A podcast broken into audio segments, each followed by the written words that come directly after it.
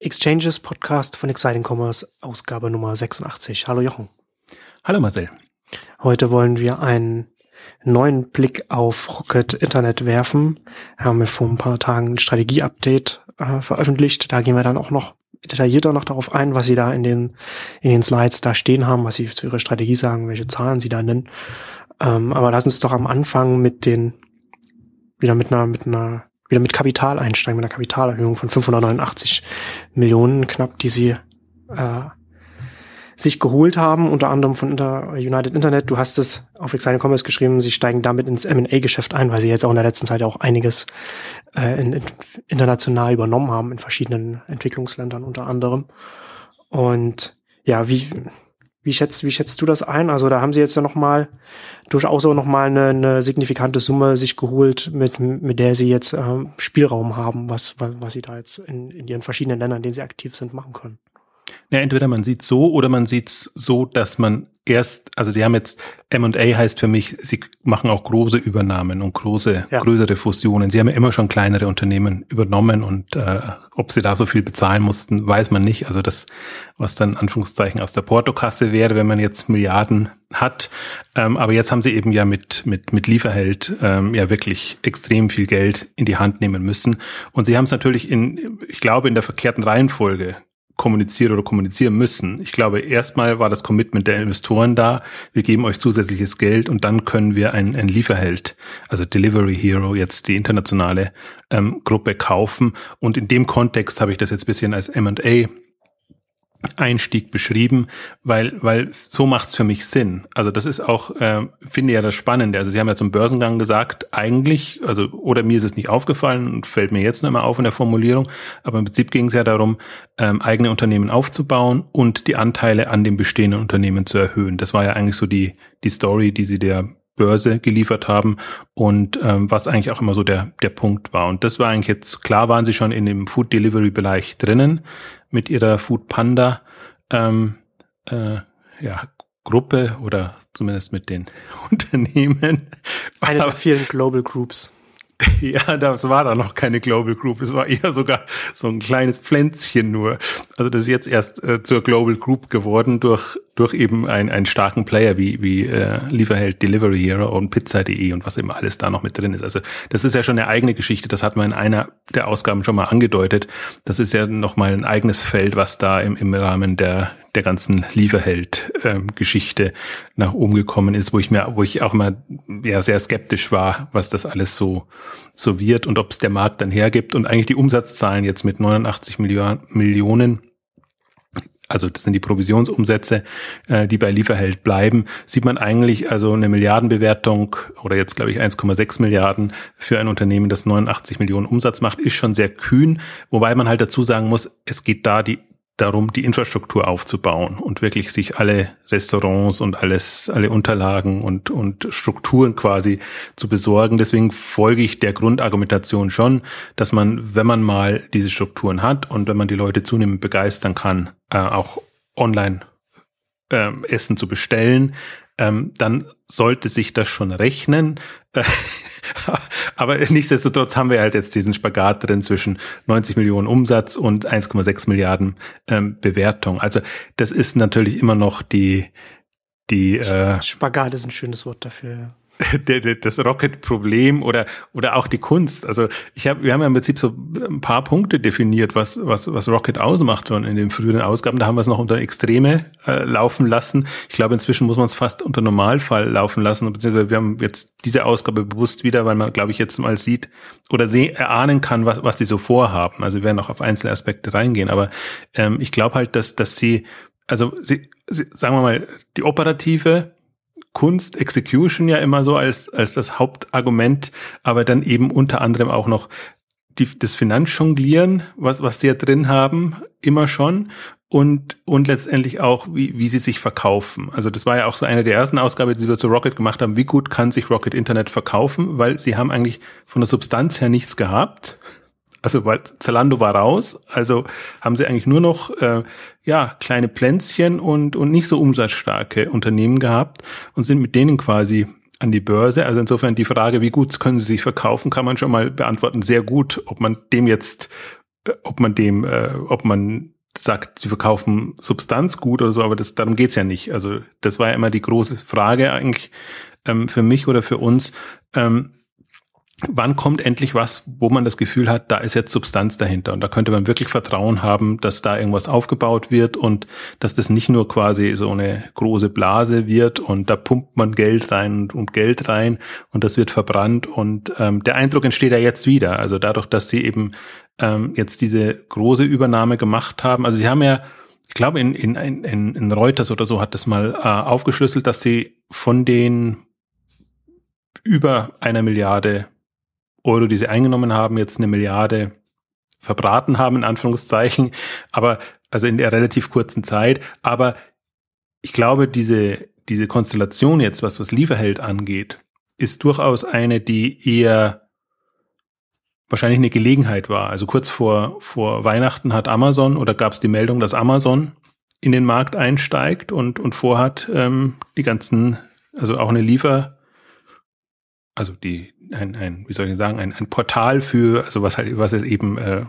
Deliver Hero und, und wie sie alle heißen, die anderen, ähm, entspricht, aufzumachen, was, was nahe liegt, weil sie das im Prinzip schon in ihrem Food-Bereich mit den Restaurants äh, vorgesehen haben.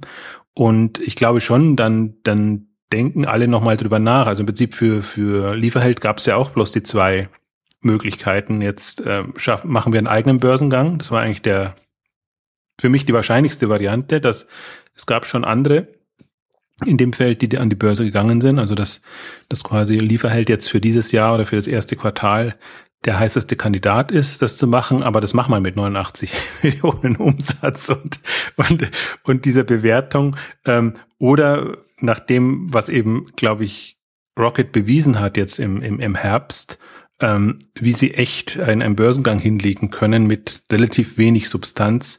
Ich glaube, das hat nochmal auch den ein oder anderen zum Nachdenken gebracht. Und jetzt, jetzt kann man natürlich auf einer theoretischen Überlegung, also kann man jetzt über die moralischen Aspekte diskutieren.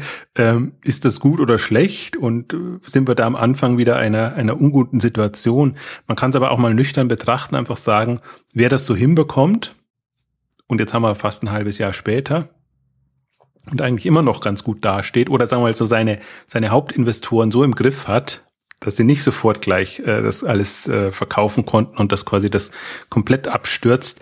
Also da muss man schon in gewisser Weise muss man da davor schon den Hut ziehen. Und ich glaube halt, das ist das ist auch das, wo bei mir jetzt gerade so der durchaus der Respekt steigt, ähm, weil ich das Gefühl habe, dass sie einen einen Kreis an Investoren und Geldgebern haben, der, der ein, ein, ein Grundvertrauen hat. Ja, die fest an ihrer Seite stehen.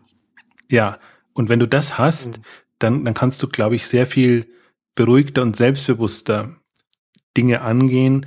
Und vor allen Dingen, weil ich ja auch im, im Unterschied zu anderen, weiß gar nicht, ob wir da heute drauf eingehen müssen, aber ähm, oder sagt auch allgemein kann man sagen, man kann sich ja mal alle anderen Börsengänge angucken. Wir haben eine Ausgabe gemacht zu Erkenntnissen aus den Börsengängen und im Prinzip die alle Unternehmen, die im letzten Jahr an die Börse gegangen sind, hatten ja aus meiner Sicht Substanz und die waren erstaunlich gut, was Umsatzzahlen, was auch im Prinzip die Gewinnerwartungen und alles angeht. Die waren hoch bewertet, also das, das ist immer das Problem dabei.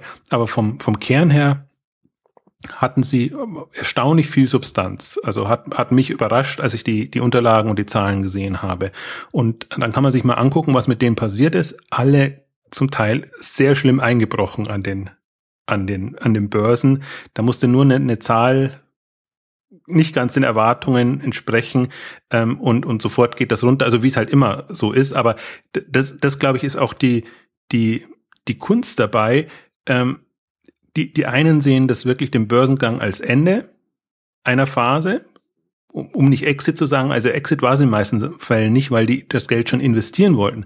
Aber für Rocket hat man das Gefühl, das ist ein Anfang. Also die haben ja dann erst eigentlich begonnen, erst aus allen Rohren zu, zu schießen und alle möglichen Deals, Übernahmen und eigentlich täglich hast du eine zwei, drei Meldungen eigentlich von, von Rocket Internet. Nur über die Weihnachtsfeiertage haben sie so ein bisschen Pause eingelegt, aber kann man wirklich mal auf die Seite gehen. Das ist, ist rocketinternet.pr.co, ähm, wo, wo sie wirklich also enorm befeuern und ähm, auch das kann man wieder kritisieren oder nicht kritisieren, aber der, der Eindruck, der dann entsteht, an der Börse oder sonst irgendwas. Man hält sich down im Gespräch, man hat eigentlich immer spannende Neuigkeiten und was ich auch faszinierend finde, ist, wie es ihnen gelingt, die, diese Infos zu stückeln. Also auch dieses, dieses Lieferheld jetzt. Erstmal gebe ich bekannt Lieferheld und gebe nicht bekannt, wie viel Umsatz die machen. Der Umsatz, der tauchte irgendwo in einem Chart auf. Immerhin taucht der auf. Ich habe mir erst gedacht, finde ich den überhaupt, äh, weil mich ja wirklich schon interessiert hat, was Lieferheld generell für Umsätze macht. Und da kursierte nur diese 1,6 Milliarden Bewertung, beziehungsweise die Hunderten von Millionen, die äh, Rocket da investiert hat. Und das ist halt ein Milliarden Unternehmen und diese Global Takeaway Online Takeaway Group, also von den Begriffen her, ähm, wurde da extrem äh, ja, also das, das vermittelt, der Eindruck vermittelt und das sind ja dann interessanterweise die ganzen Wirtschaftsbörsen, Fachmedien, die sind ja da sehr naiv, hätte ich jetzt was gesagt, oder die übernehmen halt das dann, was so kommt und glauben das halt, dass da ein Milliardenunternehmen übernommen worden ist, ähm, ist halt so die Mechanik, muss man wissen. Und interessant eben, dann das, was den Kurseinbruch verursacht, nämlich eine Kapitalerhöhung, wo man da sich das Geld besorgt, das haben sie dann erst eine Woche später quasi vermeldet und natürlich kam es dazu, aber davor hat sich der Kurs so positiv entwickelt, dass quasi der Einbruch nur wieder bedeutet, sie sind jetzt wieder auf dem Level, wo sie vorher waren und das ist eben weit über dem, was sie eigentlich aus Ausgabekurs haben. Und ich finde, das, und das ist die Mechanik und das muss man, ähm, finde ich, sehen und das ist eigentlich durchaus, ähm, ja, ich neige, ich will es fast genial nennen im, im, im verkäuferischen Sinne, aber du siehst halt, was, was bei den anderen schief läuft und was, was, was Rocket eben sehr geschickt anders macht. Und ich vermute einfach mal, ich habe noch, hab noch nicht so hundertprozentig meine Erklärung gefunden, aber diese, diese Groupon-Erfahrung, die sie gemacht haben und andere Geschichten, die ja vorher waren, also das ist ja nicht ihr, ihr erster Börsengang in dem Sinn, ähm, glaube ich, hat sich schon geschulter gemacht, ähm, sowohl was die Kommunikation angeht, aber auch, glaube ich, was, was die Investoren angeht und wie man die drin halten muss oder wie man die bei Laune hält. Also das Interessante ist ja, so ein United Internet war komplett weg vom Fenster, sind dann erst zum Börsengang wieder aufgetaucht, da eigentlich groß eingestiegen und sind jetzt eben da wieder dabei. Also denen kann man offenbar diese Themen verkommunizieren, dass sie da Interesse haben, im Unterschied zu, einem, zu dieser philippinischen Telekom-Gesellschaft. Ähm, gab es jetzt auch nochmal Berichte, die eben ja durch, durch spezielle Deals, die sie im Payment-Bereich und im Mobilbereich gemacht haben, dann als großer Investor mit drin waren, die aber jetzt zum Beispiel bei Lieferheld und Co. nicht mitgemacht haben. Also, aber das zeigt eigentlich auch, dass, dass sie in unterschiedliche Richtungen eigentlich jetzt so ihre Großinvestoren haben und mit denen doch ganz gut spielen können. Also das ist, das finde ich dann schon, ja, wieder interessanter, wenn ich mir überlege, also die, die erste Hypothese war ja erstmal, wie bringen Sie jetzt all das, was Sie haben, an die Börse? Und für mich ist, äh, vielleicht muss ich das noch einschieben, für mich ist das, was, was jetzt eigentlich spannend ist, ist, ist Rocket Version 3. Also Rocket Version 1 war ja, wir starten Zalando, Home24 und diese ganzen nationalen ähm, E-Commerce-Player.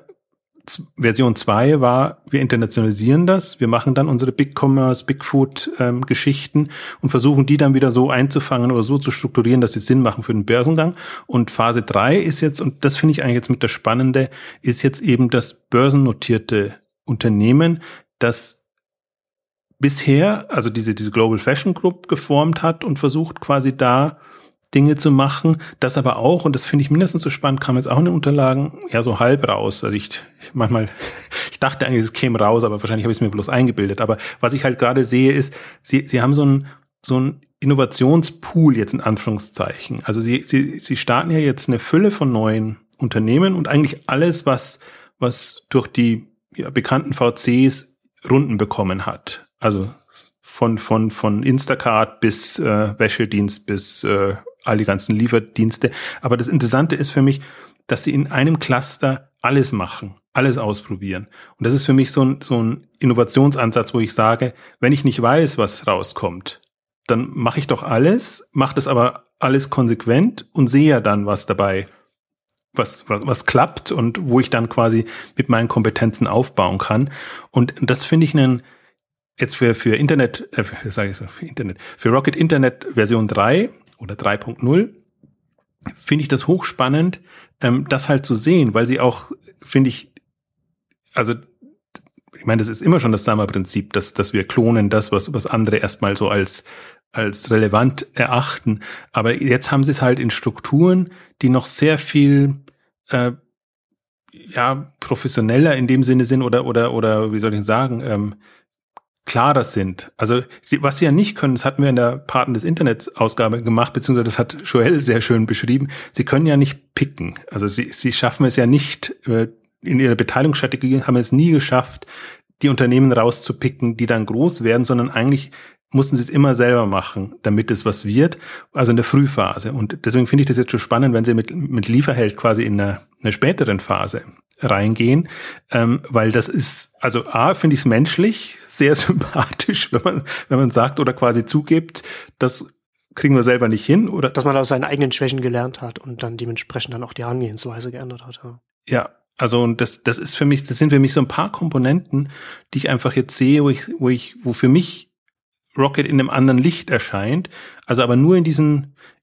Rocket 3.0, nenne ich es jetzt mal, Geschichten. Die anderen Probleme sind nach wie vor noch da. Wir haben schon kurz vorher ein bisschen gesprochen, auch im Prinzip über die, dieses Strategiepapier wieder, die Unterlagen, was, was im schönsten McKinsey Stil ähm, Szenarien aufmacht, äh, wo man sich dann fragt, äh, kann das sein oder nimmt einem das überhaupt jemand ab, da also große Märkte definieren und sich da äh, zu positionieren? Ähm, also das ist schon ja, das, das ist der, der klassische Rocket, Rocket-Ansatz. Aber du kannst ja ein bisschen was dazu sagen, was, was dir aufgefallen ist, was dich stutzen hat lassen. Ja, also es war ähm, am Anfang hat da haben sie, das hattest du ja schon, hatten wir im Vorfeld schon gesprochen, hast du ja schon angedeutet, so mit als sie die ähm, mit für, für HelloFresh den US-Markt definiert haben, mit den US-Halten, US-Haushalten, die mehr als 60.000 im Jahr einnehmen, und dann haben sie da äh, 21 Mahlzeiten pro Woche angenommen, wo auch nicht irgendwie hängt das damit zusammen, wie viele Menschen dann in dem Haushalt sind oder wie, wie, wie das zusammenhängt. Und davon dann 24 Prozent soll HelloFresh dann irgendwann nehmen. Und da steht auch nicht da, äh, da wird überhaupt nicht, wird keine Zeitlinie aufgemacht. Ja, also in welchem, welchem Jahr so und so viel.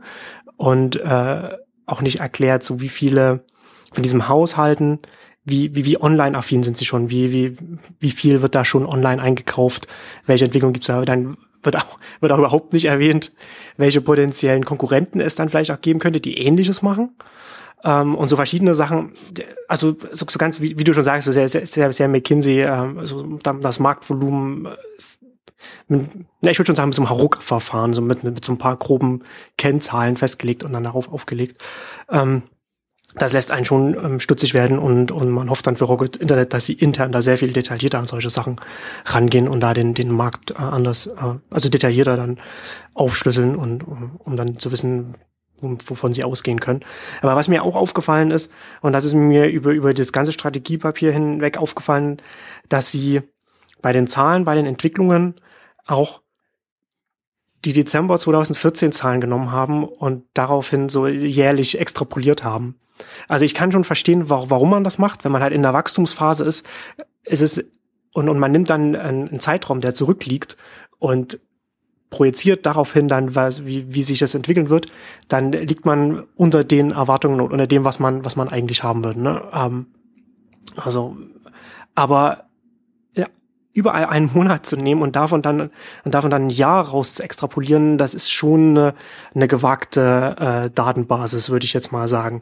Und da fallen einem dann halt auch das, das ist natürlich jetzt so, so schon nitpicking, aber dann fällt, wenn, wenn, wenn einem das schon stört, und dann einem auffällt, dass in einem Slide von 22 Millionen Servings steht, also von 22 Millionen äh, Lieferungen steht bei Hello Serv bei, bei Hello Fresh und dann ähm, naja, acht Slides später dann von 21,7 Millionen gesprochen wird, also eine ganz andere Zahl dann auf einmal in einem Slide steht, da fragt man sich dann schon auch, wie, wie, wie genau gucken denn guckt Rocket Internet da drauf, was es da an Zahlen rausgibt. Äh, und das sind dann, das sind dann so die, die, die, die Sachen, die mir dann äh, doch immer noch so ein, so, so ein schlechtes Bauchgefühl geben, obwohl ich zum Teil da schon auch bei dir bin. Also es ist auf jeden Fall faszinierend, was sie machen. Und es ist auch ohne Frage. Es ist extrem eine, eine, sehr gute Leistung, was sie an Millionen einsammeln und wie sie das einsetzen und was sie aufbauen. Aber dann ich, also ich, ich, ich habe immer so ein schlechtes Bauchgefühl, wenn ich, wenn, wenn, wenn, wenn, wenn ich, wenn, wenn ich detailliert dann mir so mal ein paar Sachen anschaue und dann, und dann genau gucke, okay, wie, was sind denn, was sind denn die Überlegungen, die dahinter stehen, wie sie das aufbauen? Und wenn, und also vielleicht noch kurz noch zu HelloFresh, müssen wir jetzt auch nicht so detailliert drüber sprechen, aber dann schreiben sie ja dann auch in einem, also in einem Slide, ähm, dass sie das Business Model gecrackt haben, also dass, dass, dass sie herausgefunden haben, was, wie es funktioniert, was sie machen müssen.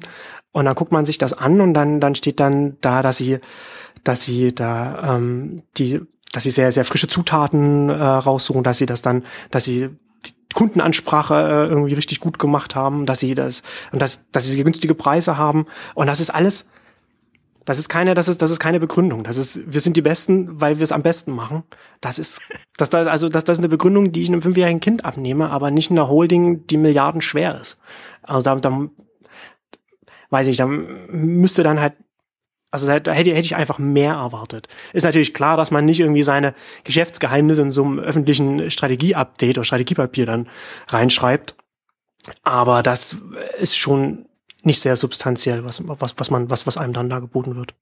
Naja, im Prinzip ist das so Déjà-vu, wie wir es vor einem Jahr besprochen haben, als die ersten Zahlen rauskamen in Richtung Börsengang. Das waren auch so Dezember-Zahlen hochgerechnet. Und im Prinzip ist das äh, die, die, dieselbe Mechanik. Ähm, sehe ich ganz genauso. Das hat mich auch äh, enttäuscht, weil äh, Sip HelloFresh hatte schon Umsatzzahlen rausgegeben, jetzt äh, reguläre, ähm, für, ich weiß gar nicht mehr welches Jahr, ich glaube 2013 war das dann.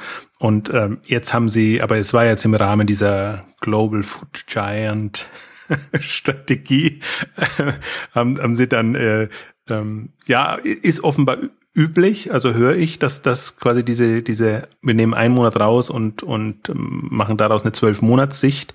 Ähm, ich fände ja tatsächlich eine eine eine na, einen gleitenden, gleitenden Schnitt in irgendeiner Form irgendwie äh, besser. Ähm, aber ja, es ist ein Verkaufspapier, muss, muss man so sehen. Und ähm, ja. da bin ich voll bei dir, sehe ich genauso. Also wenn ich mir die einzelnen, also sowohl bei Deliveroo und bei den, bei den Food Pandas und allem haben sie es ja genauso gemacht. Also das ist ja, das ist ja wirklich äh, absurd. Also wie gesagt, wenn ich jetzt irgendwo ist dann doch diese, diese 89 Millionen aufgetaucht, wo sie mal einen Jahresumsatz ähm, gemacht haben. Aber ähm, also das ist alles und das ist auch bei den, bei den, äh, bei allen Updates, die da drin sind. Also du hast immer noch eigentlich du musst dieses Grundvertrauen haben, dass sie es operativ im Griff haben, weil wenn du das nicht hättest, die, die Zahlen, also die, die, die geben es nicht her und, und das ist. Ja, aber das, das, also auch wenn man das Grundvertrauen hat, die, die Frage, also operativ, das reicht ja, das, das reicht ja nicht aus. Man muss ja trotzdem als Unternehmen ein Verständnis von, von dem Markt haben, von dem adressierbaren Markt, von dem Marktvolumen, von dem man, also von dem Kontext, in dem man operiert. Und, und das gehört ja, das gehört ja dazu. Das muss man natürlich dann, egal wie gut man operativ dann letzten Endes ist.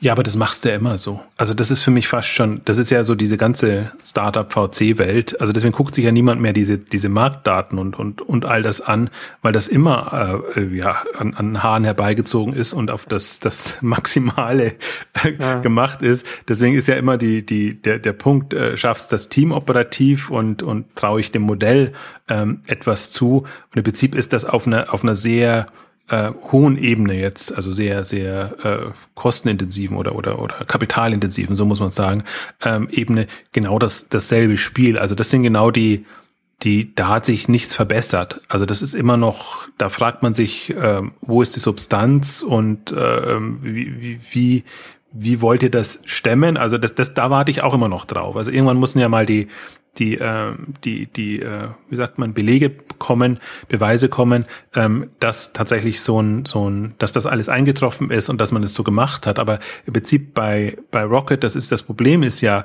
die, die Taktung ist ja so schnell und auch die, die, die Reaktionsschnelligkeit ist, ist so, so groß, dass das, was sie heute sagen, kann ja morgen schon wieder komplett obsolet sein, weil wenn sie dann feststellen, dass das klappt nicht, dann, dann geht es wieder in eine andere Richtung oder sie verpacken es wieder so, dass es dann wieder Sinn macht. Also deswegen glaube ich jetzt auch so, zum Beispiel so, so, so ein Food Panda war ja eigentlich immer lächerlich da mit drin. Das lief irgendwie immer irgendwie unter ferner Liefen mit und ja, sie sind jetzt auch in dem äh, Food Delivery Bereich unterwegs, aber man ahnte schon, dass ein 2012 gegründetes Unternehmen jetzt nicht so wahnsinnig viel hermacht, ähm, Umsatzzeit. Das, wo es aber jetzt laut, laut Rocket Internet Aussagen dann jetzt ein Global Leader geworden ist. Ja, jetzt, genau, eben. Und jetzt, jetzt haben sie es hervorgezaubert. Ähm, verm vermutlich hat sie auch eine gewisse Traction, oder wie man immer so schön sagt. Und, und, und, äh, oder der, das, das Thema ist so heiß, dass es jetzt in der Konstellation ja einfach ganz anders äh, vermarktet werden kann. Wobei in der Relation ist es ja wirklich, das ist lächerlich, was Foodpanda macht im Vergleich zu, zu Delivery Hero. Also das reißt dann nicht mehr raus. Das ist eigentlich so quasi so, so das bräuchte es eigentlich gar nicht mehr dazu, aber sie haben es jetzt dazu gepackt und haben jetzt ja auch noch diesen, diesen, der war in Unterlagen noch gar nicht drin, das war eben auch so geschickt, in Anführungszeichen, dass sie es eben nacheinander bekannt gegeben haben, haben sie noch im arabischen äh, Raum nochmal einen für 150 Millionen übernommen. Und jetzt ist ja die, jetzt weiß man ja, was dann passiert, äh, also jetzt haben sie das erstmal so schon so aufgebläht auf diese Größenordnung, also Bewertungsgrößenordnung, dazu gekauft. Und jetzt geht es darum, das nochmal aufzublähen. Und dann vermute ich das stark, dass das eines der einer der Kandidaten ist, der dann an die Börse geht. Deswegen auch mein, mein Beitrag geht, geht Lieferheld durch Rocket Internet an die Börse. Was ich auch ein, also dieses Katalysator-Effekt einen, einen eben spannenden finde, wenn man davon ausgeht und sagt, niemand kann Börsengänge so gut bewältigen und so gut verkaufen, den ja, tendenziell institutionellen Investoren oder den, den, den großen Kapitalanlegern wie ein Rocket Internet, da nutzt man eben diese Kompetenz und, und vertraut darauf. Also das heißt nicht, dass das kann nach wie vor, kann, kann, kann am Ende schiefgehen, weil, weil eben dann, weil es Luftblasen sind. Ähm, das ist damit nicht, nicht ausgeschlossen, aber der, der, der Weg quasi, wie schaffe ich es, und das machen sie ja gerade mit all ihren Beteiligungen, wie schaffe ich es entweder mit kleinen kleinen äh, Einspritzungen, hätte ich jetzt fast gesagt, also Kleingeldbeträgen, ein, ein Home 24 auf plötzlich 800 Millionen Euro aufzublähen ähm, und oder die Global Fashion Group ist auch so eine Geschichte, die, die ist schon mal bei 2,7 Milliarden gewesen und geht dann noch höher und die Umsätze haben sie jetzt, ich weiß gar nicht, ob ich es gut finden soll oder nicht. Also ein bisschen ist es jetzt, jetzt schwerer nachzuvollziehen, weil sie es jetzt in den Landeswährungen angegeben haben. Aber andererseits ist es eine fairere Bewertung oder eine fairere Sicht. Tut sich immer schwer, wenn sie das alles in Euro oder in Dollar umrechnen, dann hat man auch keinen guten Eindruck. Also besser ist mir wahrscheinlich ist mir sogar lieber jetzt, wenn die, wenn die Landungswährungen da sind, dann kann man sich so ein grobes ähm, Bild nochmal machen. Aber also deswegen, das ist das Problem, glaube ich. Deswegen bin ich jetzt auch eher in so einer Phase in einer Neubewertung von Rocket und was vor ist. Also ich bin eigentlich bei dem, was wir jetzt besprochen haben, so die einzelnen Unternehmungen und alles, ähm, tue ich mich auch immer noch sehr, sehr schwer. Sehe eben jetzt, da ist ein neuer Ast M&A.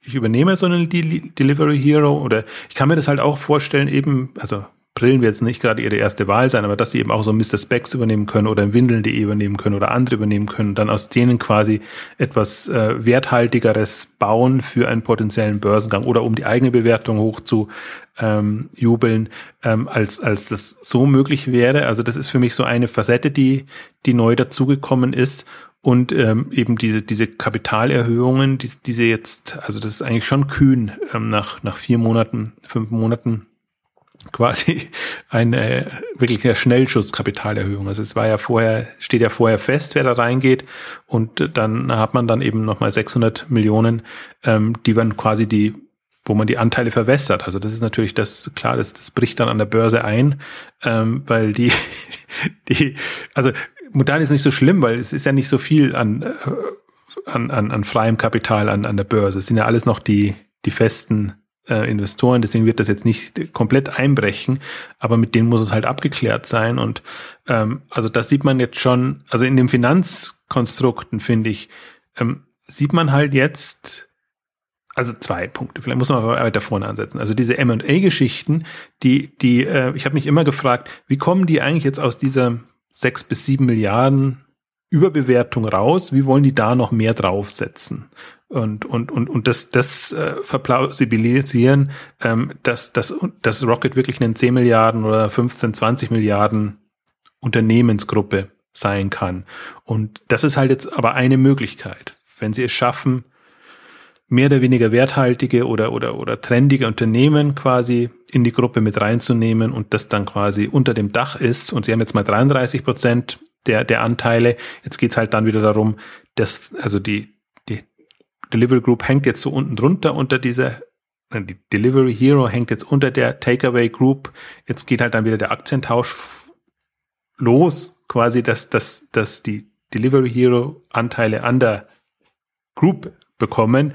Und, und so, also das hatten wir dasselbe Prinzip ja, wie wir auch beim, beim Rocket-Börsengang hatten. Da kamen erstmal so, so die Anteilseigner rein und dann wurden Aktien getauscht und dann, dann wurde quasi die, die, die Holding anders ähm, zu anderen Anteilen letztendlich ähm, verteilt als, als vorher, wo du das ganze klein, klein Mischmasch mal mit, mit zig ähm, Investoren. Und ihr Ziel ist ja immer, und das sieht man jetzt ja schon, ähm, mehr und mehr Anteile zu bekommen aus den von, von, von ihren Hauptbeteiligungen, so dass halt dann auch möglichst viel Umsatz irgendwann mal reinfließt und dass sie das dann auch tatsächlich fragmentieren können.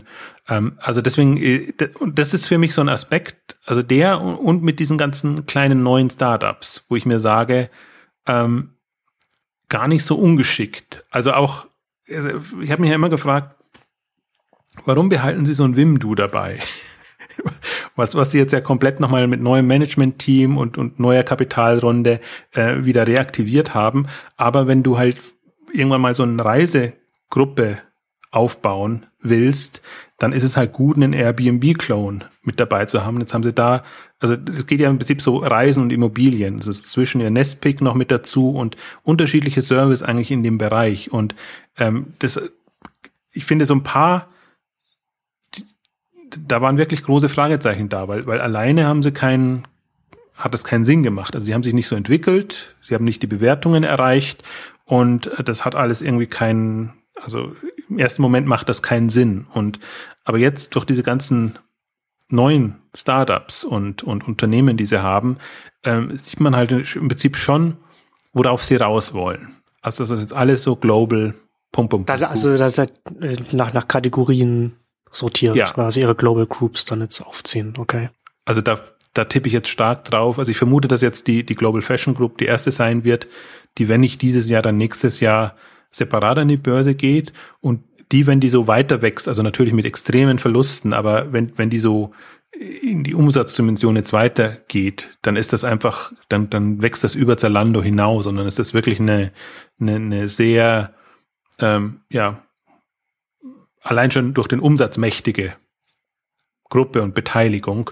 Also das, das war ja, da haben sie ja wirklich auch alles zusammen gekratzt, ist jetzt uncharmant formuliert, aber es war halt anders strukturiert und die haben das jetzt eigentlich schön gemacht und äh, unsere damalige Vermutung war ja auch um ein bisschen mauscheln zu können, die, die nicht so gut performen, gehen halt dann unter in dem Ganzen und dann hat man nicht mehr jedes Unternehmen einzeln im Fokus. Ähm, aber jetzt auch als, als Gesamtkonstellation macht halt eine Global Fashion Group, macht mehr sind, wenn man sagen kann, die decken halt die, die äh, jetzt hauptsächlich asiatischen, irgendwann afrikanischen und, und äh, lateinamerikanischen Märkte ab. Also das ist ja schon ist ja auch, ist auch sinnvoll, in das ganze Holding-Gewusel auch ein bisschen Struktur reinzubringen, dass man dann auch besser mit, mit den Investoren kommunizieren kann. Hier haben wir die Kategorie, die Kategorie und das unter dem, dem Dach und dem Dach, anstatt einfach die Hunderten von Unternehmen da, die man weltweit versucht aufzubauen, dann äh, ohne ohne Struktur dann einfach zu haben. Also das ist aber, für mich fällt das unter Aufarbeitung Internet, mhm. äh, Rocket Internet 2.0 noch, ja. aber ich glaube schon mit der Erkenntnis, und das ist ja auch das Spannende, sie lernen ja so schnell dazu und sie machen ja das dann, wenn es einmal klappt oder wenn sie einmal eine Idee haben, so könnte das sein. Klar, dann kommt sofort die, die Online Takeaway Group und äh, dann kann man wetten drauf, dass dann noch eine Online Travel, Travel Group kommt und eine äh, ähm, Online, weiß gar nicht, wie man Immobilien auf Englisch, äh, Englisch Real Estate macht man nicht, sondern ähm, also eine ja, keine Ahnung. Und das vor allen Dingen, die haben ja auch noch, die, die Home and Living Group vermute ich auch noch stark, dass die kommt. Also da ist zwar jetzt Westwing und, und Home 24 und wenn ich so mit den separat spreche, habe ich nicht das Gefühl, dass dann eine Gruppe ähm, entsteht. Ähm, aber in, in den Kinneweg-Unterlagen ist es so dargestellt und, und tendenziell wird das schon immer so also die, die beiden Unternehmen eigentlich jetzt dem Segment ähm, zugeordnet, ist jetzt noch keine so Gruppe wie, wie die anderen, weil auch dieser globale Anspruch ähm, fehlt. Aber äh, wenn man da jetzt noch die anderen zunehmen könnte, wobei sie haben gar nicht so viele, glaube ich, im, im, im Möbelbereich. Alles andere ist Mode und ähm, universelle äh, Anbieter. Aber also ich glaube, dass das wird jetzt die die Kunst ist jetzt die Verpackung und dass sie das so hinjonglieren, dass eben äh, eine Wertsteigerung suggeriert werden kann. Also das, das haben wir nach wie vor noch. Also das, das ist auch jetzt für mich nicht das, wo ich, wo ich sage, da habe ich jetzt mehr Zutrauen in die Substanz, sondern mehr Zutrauen in die Substanz oder sagen wir einen substanziellen Ansatz sehe ich in dieser, ja, in dieser, in diesen Finanzstrukturen, die sie haben und, und dieser ganzen, also ich glaube halt, dass, dass in den nächsten fünf oder zehn Jahren Unternehmen gebraucht werden, die sowohl Infrastruktur, Technologie, alles haben, als auch Zugriff auf finanzielle Mittel. Wenn ich mir den Markt in den nächsten fünf oder zehn Jahren vorstelle, glaube ich, ähm, jemand, der das hat, kann sehr gut Chancen nutzen und das entsprechend ähm, aufbauen und aus dem Boden stampfen. Und auch in diesem ja durchaus härter, härter werdenden Wettbewerb. Also wenn man gerade sieht, was, was sich so in, in Asien, aber vor allen Dingen auch in Indien tut. In Indien ist ja gerade so wirklich so ein, so ein Run auf, äh, also selbst Amazon mischt da mit und versuchen ihr Ding aufzubauen. Flipkart, ähm, da gibt's auch alle möglichen Zahlen. Also fand ich auch interessant. So, also das Interessante ist allein schon immer, wenn so Zahlen kursieren, die so, so nicht offiziell bekannt gegeben wurden, wenn eben jetzt zum Jahreswechsel 2014-15 quasi gesagt wird, Flipkart möchte 2015 8 Milliarden Dollar, glaube ich, waren es, äh, erreichen und sind jetzt so bei, bei 4 Milliarden gelandet. Aber alles halt so unter dieser, dieser äh, ja, dubiosen Sicht. Also guck mal, was da passiert und, und was da, was da reinfließt. Also das kann schon sein, dass das jetzt wieder so eine so eine Dotcom-Blase ist, in Anführungszeichen, oder dass, dass man da sehr mit, also man muss halt sehr gucken, ob, ob, ob das wirklich Substanz hat, was, was da, wo, wo das viele Geld reinfließt, aber das haben wir im Prinzip mit den Übers und den, den, den anderen Unternehmungen auch. Also ich glaube, dass, dass äh, wir da schon weiter sind, in dem Sinne, dass, dass unter anderen Kriterien Geld reinfließt. Ähm, wir haben also jetzt schon die Gefahr, dass, dass ja, Bewertungen erreicht werden, die, die utopisch sind, wo man sich immer fragt, ähm, wie, wie, wie soll das in nächster Zeit unterfüttert werden? Also das mag ja jetzt ganz gut sein, aber wenn man bei diesen Umsatzvolumina schon diese Bewertungen ansieht, wie, wie soll da ein, ein Wachstumspotenzial noch in irgendeiner Form drin sein? Also diese diese Bedenken habe ich schon, aber mir geht es ja. da eigentlich erstmal. Ja, es, es gibt schon, es gibt schon, also vielleicht nicht eine, vielleicht nicht eine Blase, aber aber eine Überhitzung auf jeden Fall kann man zumindest punktuell vielleicht schon ähm, vermuten oder beobachten.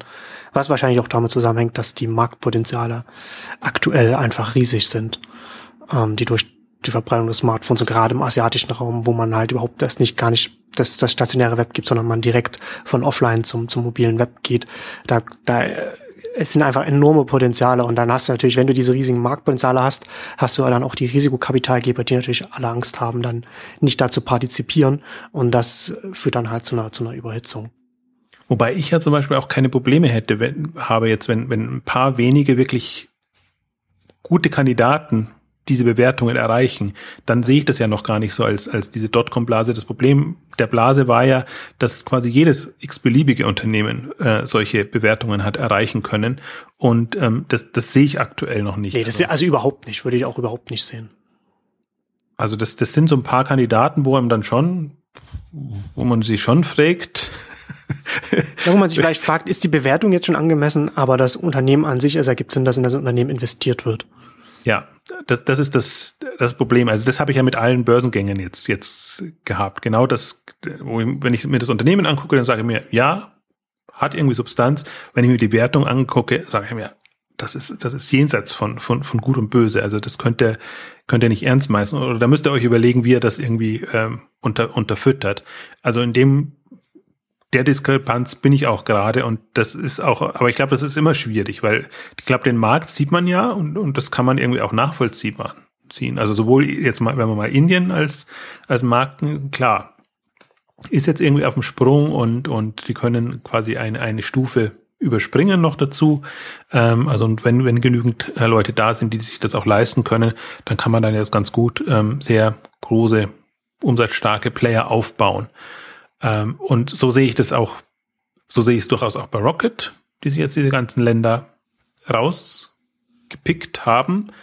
Ähm, äh, ja, ähm, und, und Dann, den Rest müssen wir mal abwarten. Also da werden wir auch nicht weiterkommen. Da bin ich eigentlich genau bei dir, äh, wenn ich mir diese Unterlagen angucke, da denke ich mir, also über, ich überblätter die ja meistens dann und denke, also mit, mit Marktzahlen und so, äh, da weiß Ja, aber das ist schon interessant, was sie zumindest, zumindest sich das anzuschauen, um zu sehen, ob sie, ob, um zu sehen, wie sie, wie sie vielleicht so einen Markt angehen. Ich weiß nicht, wer das gesagt hat. Irgendwann hatten wir auch mal das, wenn das irgendjemand meinte, dass äh, Rocket Internet sich die Wikipedia-Seite von einem Land anguckt und danach entscheidet, ob es reingeht. Das ist dieses, über, dieses Übertriebene. Ne?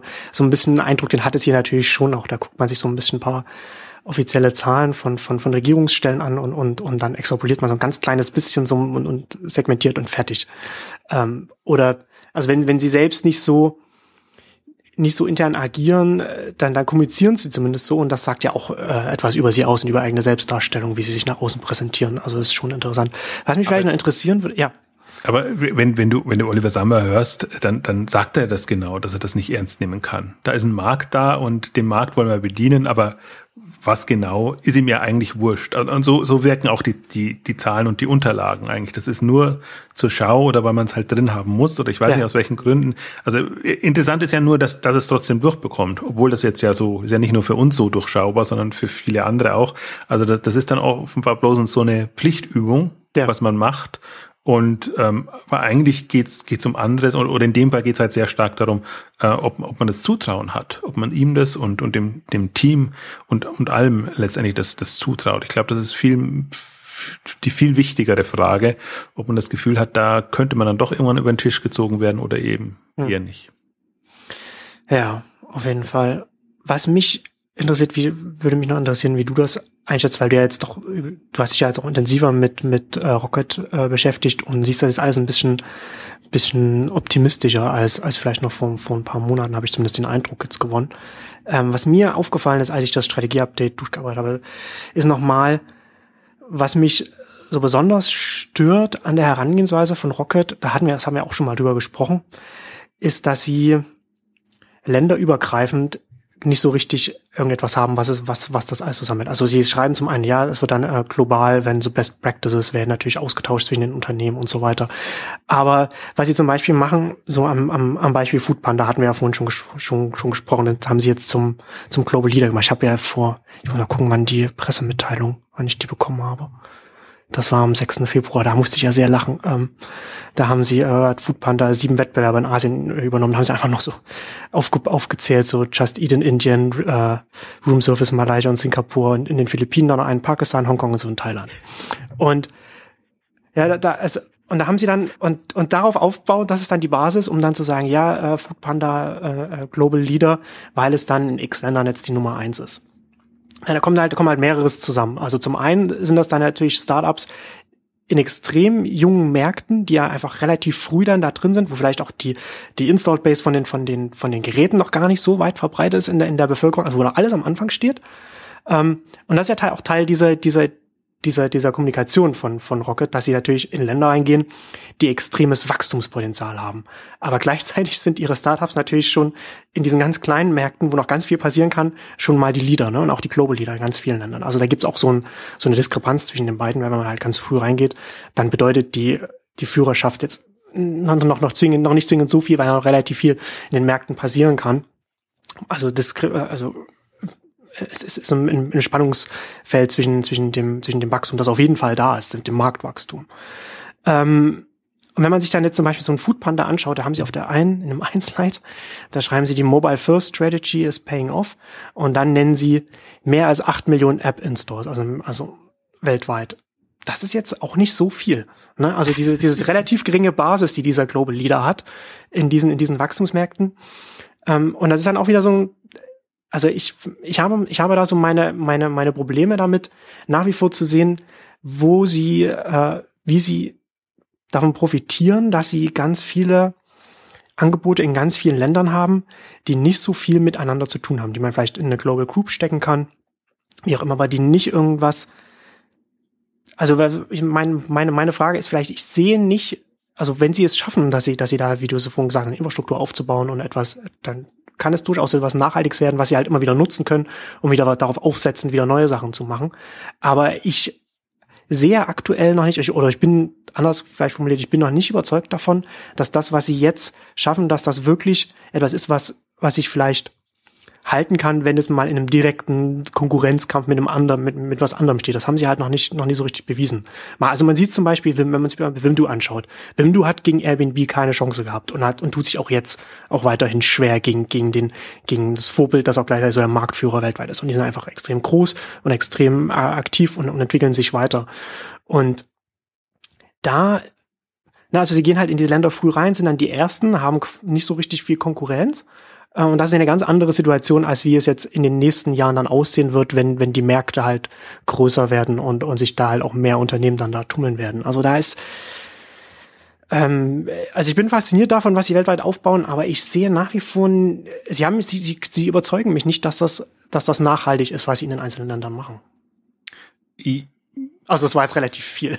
ja, ja, also klar, dieses Global Leader ja, das, das kann man nicht ernst nehmen. Also das, nee. das ist ja auch, das ist halt so amerikanisch. Also das ist halt, äh, ähm, ja, also der Mini mit Minimal oder in seinem Marktsegment mit Mini-Umsätzen, da ist man schnell Global Leader. Ähm, also ja, aber also was ich schon gl glaube, also das, das ist ja eigentlich ihr USP, ist ja dieser, dieser dezentrale Ansatz oder sagen wir nicht dezentrale Ansatz, sondern dieser lokalisierte Ansatz. Lokalisiert, ja. Wir, wir machen nicht die amerikanische Strategie ein Modell und Facebook muss überall gleich funktionieren und dann, dann ist es das, sondern wir gucken uns die einzelnen Märkte an und haben ein Gespür und haben da Leute vor Ort und, und machen das. Also das, das ist ja genau das, was sie eigentlich unterscheidet und wo, wo für mich das dann durchaus auch Sinn macht. Jetzt sage ich mal in der, in der Ansprache und in der Herangehensweise auf die lokalen Bedürfnisse einzugehen, selbst wenn man irgendwie ein zentrales Inventory und, und, und alles Mögliche hat. Ähm, das, also das, das glaube ich, ist nach wie das kann ihr USP sein und der muss es auch sein. Das, das können, können andere nicht machen. Und das, der andere ist natürlich immer so dieses, was sie sich jetzt natürlich aufbauen wollen oder müssen. Ich meine, in Europa haben sie es eh schon, aber dieses Schreckgespenst, die Summers oder Rocket. Und da geht, tritt man nicht gegen an. Also das ist natürlich auch so ein bisschen Trommeln Mhm. Wir, wir sind die, die Marktführer machen es und jemand, der, der, der dagegen angehen muss, muss sich halt sehr genau überlegen, ob er das. Aber das ist natürlich einfacher, das jetzt in Deutschland äh, zu schaffen, sich so einen Ruf aufzubauen oder, oder vielleicht in Europa und im Vergleich zu weltweit. Ja, aber das haben sie in, in den einzelnen Ländern schon auch. Also wenn du dir mal anguckst, zum Teil die Berichte in, in Afrika oder so, wenn sie da also gibt's ja nur durchaus eigentlich genau dieselben Stories wie bei uns auch. Also das, diese ja. ganzen, die fiesen Seiten dann und, und alles, was so passiert, ist ja nicht so, dass, dass sie da so brav da ihren Markt aufbauen, sondern ja, schon sehr, sehr aggressiv ähm, vorangehen. Also ich glaube, der, der Ruf eilt ihnen voraus, wo immer sie sind. Also bis auf Türkei, wo es halt nicht geklappt hat, wo sie dich dann zurückgezogen haben. Ähm, das ist ja auch eine Erkenntnis. Oder China, wo sie sich auch nicht reintrauen äh, wollen würden, weil sie eben denken, das ist ein Haifischbecken, da haben wir keine ähm, großen Chancen. Ähm, also das, ist ja schon eine, also das kannst du dir halt mit so einer Einstellung, kannst du das machen. Deswegen ist das für mich schon irgendwie nachvollziehbar oder darauf muss man halt so in gewisser Weise bauen, beziehungsweise die, die andere Herangehensweise, oder was ich jetzt ja eben sehe, ist, ähm, selbst sie würden das machen, was, was, was sonst eigentlich, wofür sie immer so die Kandidaten waren, also ein, einen Klon übernehmen, wenn er ihnen über den Kopf wächst, ähm, das, was er eigentlich immer so, oder auf die Sambas spekuliert haben. Ähm, also Lieferheld würde ich jetzt nicht als Klon sehen, sondern die waren einfach früher da und haben das, das äh, Feld bereitet. Aber das ist für mich einfach jetzt ein Indiz, dass ich glaube, wenn, wenn sie jetzt irgendwie in lokalen Märkten eben sehen, da ist jemand stärker als Food Panda oder jemand anderes so, dass sie sich jetzt überlegen können, ähm, finden sie da nicht irgendeinen Deal? Also, dass man halt entweder aggressiv sich gegenseitig das Leben schwer macht oder dass man halt sagt, der Markt ist so groß und jetzt lass uns doch irgendwie gucken, dass wir da zusammen was machen und wir entlohnen euch fürstlich, was ja de facto bei, bei Lieferheld passiert. Es ist ja nicht so, dass die da jetzt, äh, ähm, ja, die, die, glaube ich, kurz vor Weihnachten war, war die, die Schwelle als Lieferheld erstmal so eine Milliardenbewertung erreicht haben. Jetzt waren sie bei 1,6. Also das sieht man schon, dass die da durchaus ähm, auch drauflegen. Das kann man alles wieder in, auch in die andere Richtung diskutieren, dass da Geld mit allen Händen rausgeworfen wird. Ähm, aber nee, also ich bin, also das ist alles, also man kann sich vorstellen, kann man sich eh nicht, weil das, das ist alles grenzt ans Absurde, wenn man sich jetzt mal wirklich vorstellt, was das tatsächlich bedeutet in einzelnen Ländern. Aber wenn man, wenn man jetzt mal so den, dieses äh, Welteroberungsszenario, das ja Rocket hat und, und, und einfach äh, diesen Anspruch, äh, den sie haben, da führend mit diesen Themen zu sein.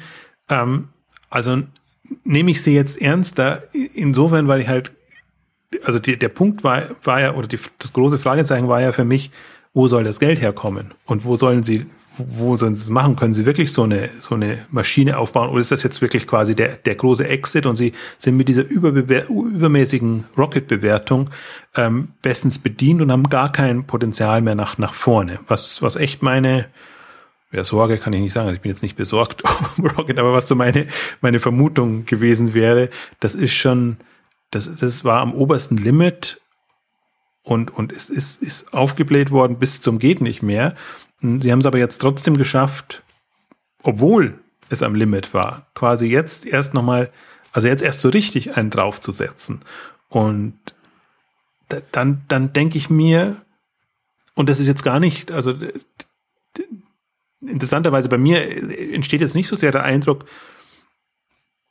dieses Draufsetzen, das macht es nochmal schlimmer, sondern dann sage ich mir eher, nee, sie haben irgendeine Kompetenz und, und auch eine Vorstellung, ähm, die die Leute dann überzeugt, das zu machen. Also das ist jetzt immer so die Frage, also lange Zeit war für mich auch so dieses, dieses Madoff-Modell, also so wirklich so, so ein Schneeballsystem zu haben und, und da gar nicht mehr rauszukommen. Das ist ja, das ist ja immer, das wäre jetzt die andere Variante, dass man auch sagen kann, es muss immer weitergehen und immer weitergehen. Jetzt brauchen sie erstmal, haben sie Milliarden gebraucht, jetzt brauchen sie dann 10 Milliarden und immer noch mehr ähm, Geld und Kapital.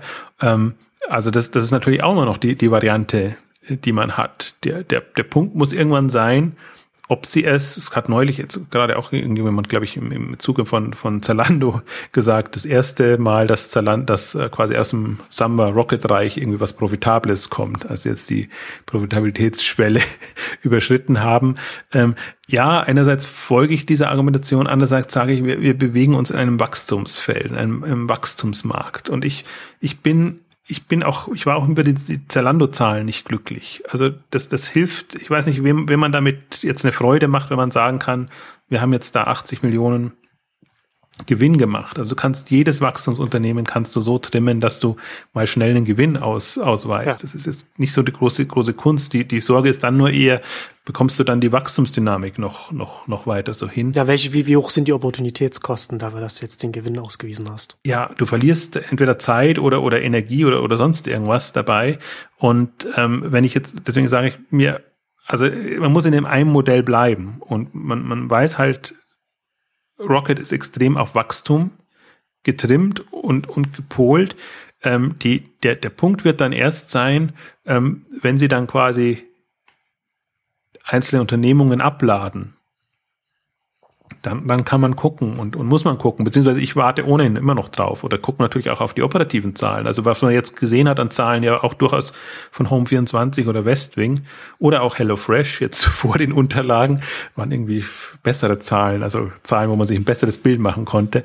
Ähm, also da, da sieht man ja dann ähnlich wie bei Zalando oder, oder anderen, ähm, ob, ob, ob die operativen Kennzahlen stimmen. Und das sieht man jetzt durchaus auch bei der Global Fashion Group, wie, wie das passt. Also das ist halt jetzt alles noch, das ist extreme Burn Rate. Also die haben halt enorme Verluste und, und das passt nicht so. Aber man sieht, dass, dass sie schon ähm, es, es, es drehen können. Also es, das heißt da noch nicht, dass sie Gewinne machen, aber dass, dass der Cashflow zumindest so ist, ähm, dass, dass man das Gefühl hat, das kann aus sich heraus en, entsprechend wachsen. Und das wird halt jetzt auch, das wird jetzt also ich, ich weiß, die sind eigentlich noch nicht so weit. Deswegen ist ja alles zu früh passiert. Die, diese ganze Global Fashion Group, die ist 2011, 2012 ähm, entstanden und und da kannst du jetzt nicht erwarten, dass die jetzt in diesem nächsten Jahr eigentlich schon groß Gewinne oder oder groß positiv dastehen. Also man hat das ja bei, bei Zalando gesehen, wie, wie wie lange das dauert. Die haben jetzt noch ein Jahr Verzögerung gehabt, weil sie halt weil halt 2013 misslungen ist.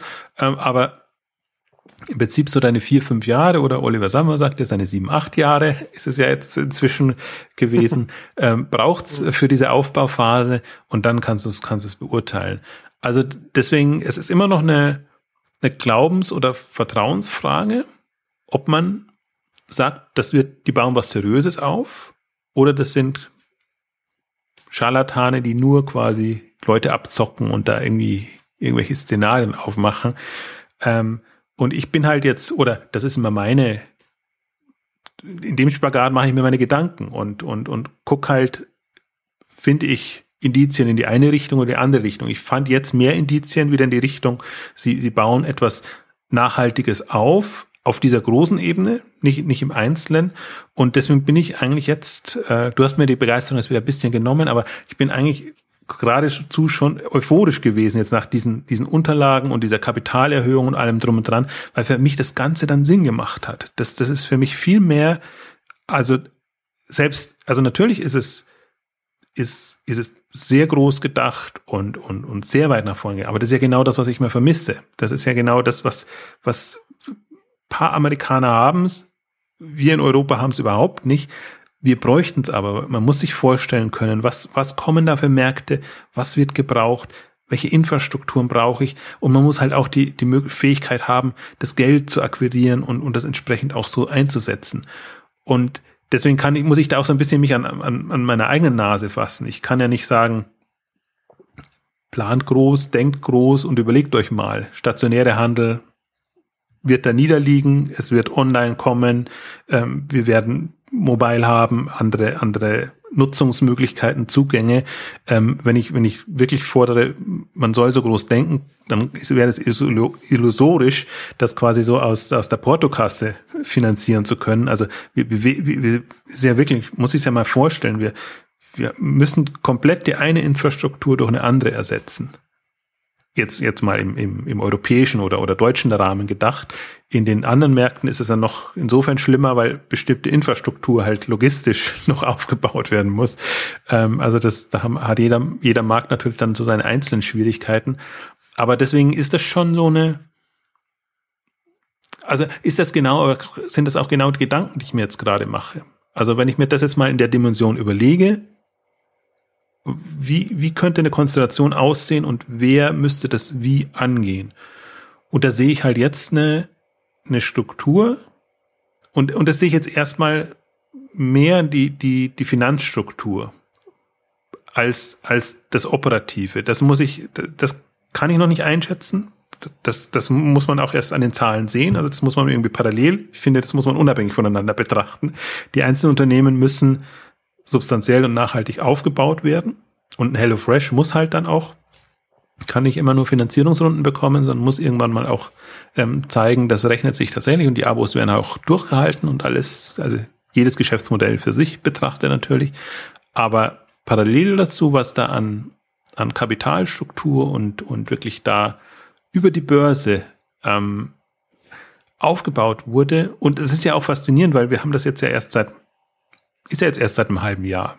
Also wir haben ja auch keine, ja. weder gibt's Vorbilder noch, noch, also diese Struktur oder dieses Modell gibt's eigentlich nicht. Und, und das ist ja kein Einzelunternehmen, was da an die Börse gegangen ist, sondern gleich ein Konglomerat, eine Holding oder wie auch immer man es nennt. Und ich glaube halt dieses, dieser Aspekt jetzt, ich komme immer mehr wieder zurück zum, zum, zum Company Building eigentlich jetzt gerade bei, bei, bei Rocket oder bei anderen. Es ist mehr Unternehmensaufbau als anderes, was man jetzt so hatte. Und auch wenn sie jetzt sagen, wir bauen jetzt die Plattform auf und, und alles, aber es ist schon sehr, es ist Company Building auf einem sehr großen, großen Level. Und also es ist alles im Fluss und es ist jetzt sehr früh. Ich finde es aber immer spannend, frühzeitig, wenn man so Indikatoren hat und sagt, da ist jetzt ein Signal, was, was ein bisschen in eine andere Richtung lenkt, das, das frühzeitig mal wieder durchzudenken und jetzt in unserem Fall auch durchzusprechen. Und ich bin ja da auch immer sehr, finde das auch spannend, wenn du die, die Gegenargumente bringst oder nach wie vor einfach sagst, ähm, da und da sind die Schwächen, ähm, die, die blende ich dann immer aus, weil ich die für mich schon abgehakt habe und, und da sage ich mir, da gucke ich mal später dann nochmal wieder nach, ob, ob das so passt, sondern für mich ist eigentlich immer so das, das, was ist, was passiert an unerwartetem Neuen. Und vielleicht kann ich da noch zwei Punkte an, anfügen, die, die eben auch passiert sind. Ich habe so ein bisschen die Rocket gibt Rätsel auf und die Lösungen äh, im Blogbeitrag dann präsentiert, aber es war ja so. Also 2014 war ja so ein Jahr, wo Rocket unheimlich viele Rätsel aufgegeben hat und wo man im ersten Moment auch gar nicht durchblickt, was soll das jetzt alles? Also was soll diese Investorenkonstellation vor dem Börsengang, dann beim Börsengang oder was soll dieser PLDT, diese philippinische Telefongesellschaft damit drin? Das fand ich schon spannend da zu sehen, ähm, wie sie da jetzt wirklich Joint Ventures aufbauen und das hatten wir ja schon mal besprochen, dass sie quasi in jedem ihrer Märkte mit, mit äh, Telekoms quasi kooperieren und das scheint wohl einer der, der, der stärksten oder der, der festesten Partner sein, zu sein, um jetzt eine, eine Payment und, und Infrastruktur da, da aufzubauen. Ich fand auch diese, diese Roland Berger Geschichte spannend, wo plötzlich Roland Berger ein, ein Joint Venture ankündigt, wo sie quasi den, den, äh, ja, jetzt fällt mir den alten Handel hätte es fast gesagt, also die, wo sie, wo sie quasi die digitale Transformation mit Rocket-Unterstützung für die bestehenden äh, Märkte machen, wobei ich halt mir ein anderes Szenario eigentlich vorstelle. Äh, Rocket braucht ja enorm an Nachschub an, an Leuten die sie, die sie, mit denen sie diese ganzen Projekte und Aufbauarbeiten machen. Ich habe eher so das Gefühl gehabt, mein Szenario ist eher eigentlich, Roland Berger geht in Rocket Internet auf und, und damit bringen die quasi die, die, die Märkte auf. Weil du wirklich, also das kann man sich, darf man sich eigentlich gar nicht vorstellen, was die dann, dann brauchen. Ja, was ja und, enormes Potenzial, äh, Personalbedarf, ja. Ja, und das sind ja kompetente äh, Leute für diese operativen Geschichten. Also ich würde sie halt nicht, also ich, ich halte immer strategisch, also jetzt, jetzt strategisch im Sinne von, von Neues voranbringen. Da halte ich immer nicht sehr viel von Beratungsgesellschaften. Aber jetzt mit einer konkreten Aufgabe irgendwie optimiert, ähm, effizient steigernd irgendwie da Themen anzugehen, ähm, super, kann man wahrscheinlich keine besseren Leute finden. Also deswegen kann ich mir schon vorstellen, dass das aus Rockets Sicht äh, ein Reservoir ist, um, um, um, um da schneller voranzukommen. Und das sind halt alles so, so Gedanken. Und das, das kommt halt und das ist aber, das findet in einer Dimension statt, wo man, wo man jenseits von dem, was jetzt so deutsche Startup-Szene oder, oder generell vielleicht auch internationale Startup-Szene ist.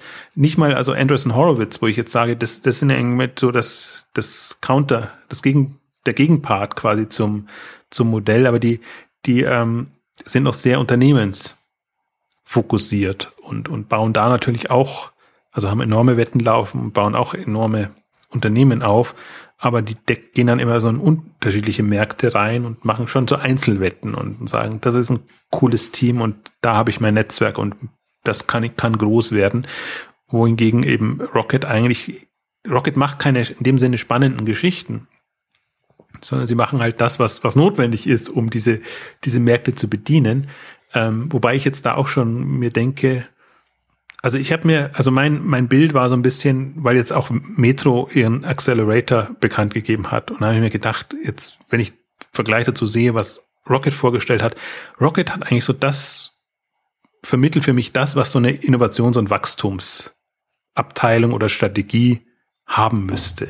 Ich starte alles, experimentiere und versuche das konsequent umzusetzen und dann auch entsprechend zu skalieren. Das ist eigentlich so die, mein Bild auch, wie, wie eigentlich so ein Konzern jetzt agieren müsste, oder? Und deswegen stelle ich mir Rocket gerade so vor als Innovations- und Wachstumsarm quasi für die Branche. Weil, also dadurch, dass sie offen börsennotiert sind, kann man ja auch, kann man ja da partizipieren oder auch nicht partizipieren. Aber ähm, sowas fehlt eigentlich. Also jedes Unternehmen macht so für sich und ich denke mir halt, ich habe halt so schmunzeln müssen über, über Metro, wenn ich 2015 sehe, man macht erstmal einen Accelerator, Accelerator um, um rauszufinden, welche Geschäftsmodelle machen jetzt im Gastrobereich Sinn und unterstützt die dann. Also das ist für mich ein Thema 2005 oder spätestens 2010 vielleicht. Also eigentlich jetzt ist die Phase, wo man schon wissen müsste, äh, ja. wo die, wo die Felder liegen und da einfach mit, mit, mit, mit aller Kraft und Macht da reingeht. Ähm, also das ist, ich bin natürlich immer noch hin und her gerissen, aber ich habe, ähm, ich sehe langsam, was, was aus Rocket werden kann, sagen wir es mal so.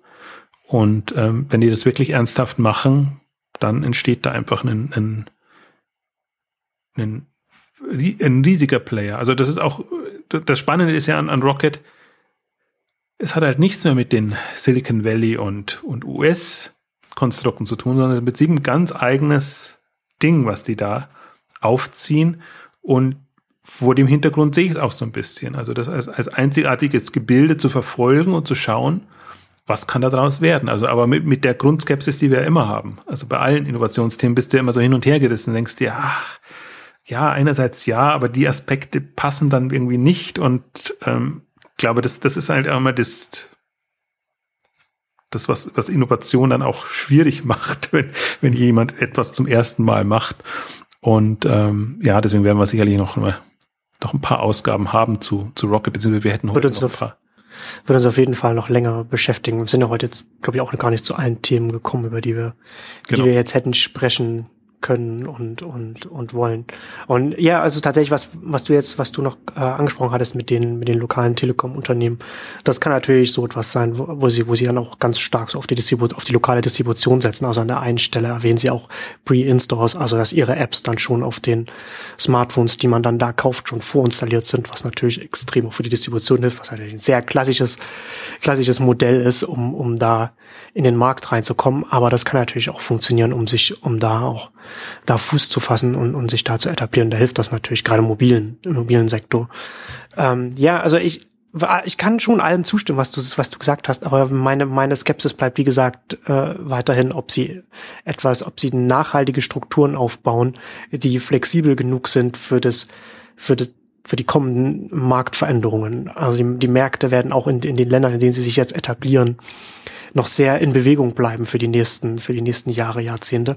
Und da müssen sie ja auch noch, äh, noch, noch, noch Kompetenzen dann schaffen. Ob, wie sich das dann entwickeln wird, das wird man halt, das wird man halt sehen. Das wird auf jeden Fall spannend. Und ja, sie sind auf jeden Fall, Rocket ist, wenn sie, wenn sie schon so die Unternehmen und die Geschäftsmodelle alles, alles nachmachen, Rocket selbst äh, ist auf jeden Fall einzigartig. Das ist, das heißt, das hast du ja jetzt auch schon ausgeführt. Das ist auf jeden Fall, das, das auch ein, spannender Aspekt dabei der ganzen Sache.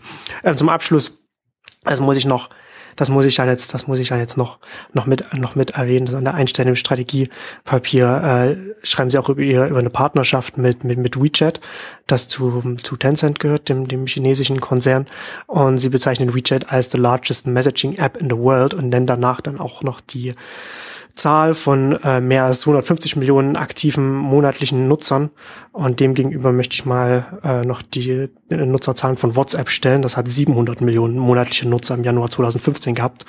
So viel zu den Zahlen im Strategiepapier von, von Rocket Internet. Man muss, man muss sich halt ein bisschen auskennen, wenn man diese Unterlagen äh, sich betrachtet. Dann fällt einem auch sehr schnell auf, wo, wo es mit heißer Nadel gestrickt ist und wo, wo es vielleicht Substanz hat. Aber da, die Stellen sind eher so schwierig zu finden, wo man wirklich das Gefühl hat, das ist jetzt äh, nicht Verkaufe. Ja, genau. Und da kommen wir zum Ende unserer heutigen Rocket-Ausgabe. Vielen Dank fürs Zuhören und bis zum nächsten Mal. Tschüss. Tschüss.